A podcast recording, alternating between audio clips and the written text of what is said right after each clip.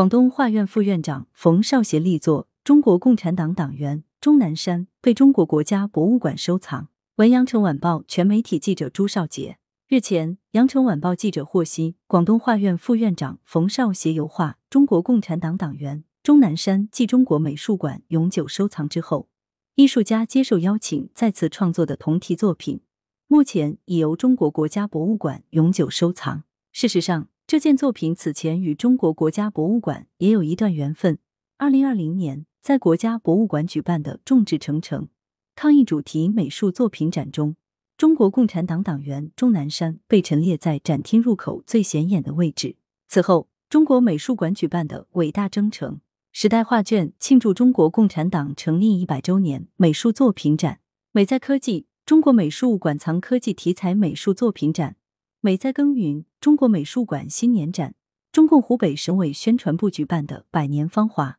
美术经典中的百年党史展，该作品在多个重要展览上亮相。冯绍协以写实油画肖像见长，他擅长通过作品探索和揭示社会现实，通过细节绘制和展现人物的精神内涵。巨幅油画《中国共产党党员钟南山》是冯绍协根据新闻画面为灵感进行的再创作。冯绍协说，在抗疫时刻，在灾难面前，钟南山院士那种敢于担当、勇于尽职的伟大精神感动了无数国人，也正是这种感动使他创作了这幅作品。我很早之前就已经关注到这幅作品。钟南山院士说，看到这幅画，他的思绪也回到了武汉的抗疫现场，当时疫情十分严峻，自己的心情也十分焦急。这幅作品将我画得比较憔悴，却如实反映了当时的情形。截至目前，他共创作了四幅同题作品，两大两小。其中两幅尺幅宽 二点三米、高 一点八米，